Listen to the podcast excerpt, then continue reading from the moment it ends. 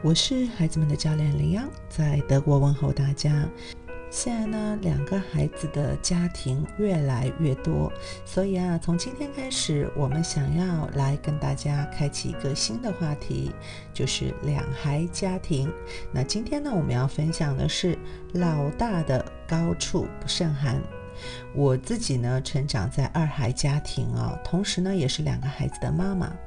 嗯，当我们不只有一个孩子的时候，有些事情会变得更好，有些变得更糟，有些变得更容易，剩下会变得更困难。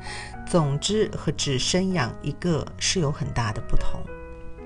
家里每多一个兄弟姐妹呢，喧哗争闹的程度理论上也是成倍增加的。理由也很简单呐，我们从进化的角度来看，兄弟姐妹是争夺食物和安全地盘的竞争对手。你们家肯定也会出现孩子们抢座位啦、抢食物的场景。那么，作为父母的我们，是否真的知道孩子们真正在争论些什么呢？你有想过吗？当一个孩子升级为老大的时候，突然之间就被要求符合这个角色，尽管孩子他目前的能力还是什么都做不到。或许你自己也经常会挂在嘴上：“哎，现在你得让着小的。哎，你已经这么大了，你该懂事的呀。”你发现了吗？对于孩子的大小，我们不是根据他自身的发展水平，而是由家里兄弟姐妹的排序来决定的。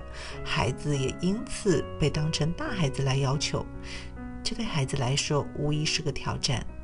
每个有了兄弟姐妹的孩子，都从本来就需照料的第一个孩子变成了一个大孩子，被要求得懂事体贴。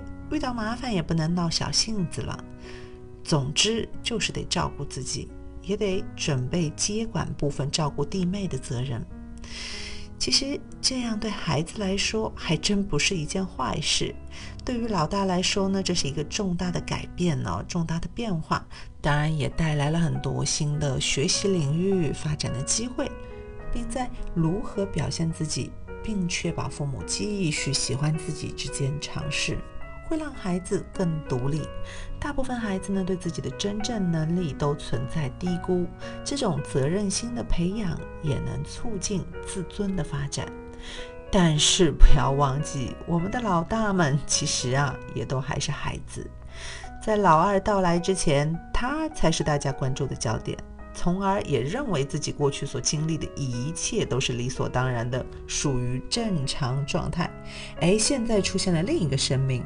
那大人们整天都围着小的转来转去，还跟老大过分强调说：“哎，责任感的问题。”如果是你，你能不伤心嫉妒吗？当然了，除非是孩子们之间的年纪差别非常大哦，否则我们无论如何都没有办法避免愤怒和嫉妒这两种情绪肯定是会发生的。所以很多父母会抱怨：“哎，我家老大怎么比以前更幼稚了？”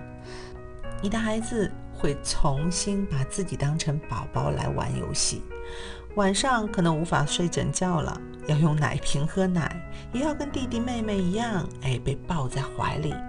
这时候的父母要表现出理解和爱意，并为老大保留专用的时间。德国心理学家和家庭治疗师阿 him 说：“如果年幼的孩子在确保没有危险的情况下，”父母可以继续让他们叫喊，而去照顾老大的感受。所以啊，我们需要尊重老大的情绪。其实，在老二小的时候还好，但是你可能会发现，一旦小的开始走路了，开始破坏物品的时候，一般再好脾气的老大都会有忍无可忍的时候。啊，我还记得我家老大，他当初啊很骄傲的带回家他自己写的那个数字卷，也就是说很长长的一条纸，上面从一到一百这样的数字，他一个个写下来。嗯，哪知道他很兴奋的想要打开跟我们来展示他的成果的时候呢，啊就已经被妹妹撕断了。嗯，当时他好难过，嗯，他在指责妹妹的愚蠢以外呢，还要求妹妹道歉。嗯，但是妹妹没有让他如愿呢。然后他发誓说再也不要这个妹妹了。这时，我们要允许孩子对父母来表达自己的愤怒、失望，甚至是仇恨。兄弟姐妹之间的关系呢，就会受益。孩子们不需要压抑自己的感觉，反倒给了孩子反思的空间。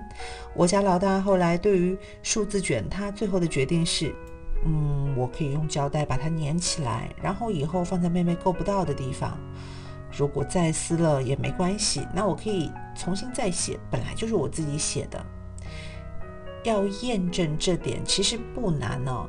如果你身边有兄弟姐妹一起长大的孩子，你会发现那些从小不被允许表达自己真实情感、受道德绑架而被压抑的兄弟姐妹，一旦今后离开家庭的话，如果他们离开了压力源以后，相互之间的关系就会相对的疏离。今日互动呢？你家老大在升级后。又出现哪些幼稚的行为吗？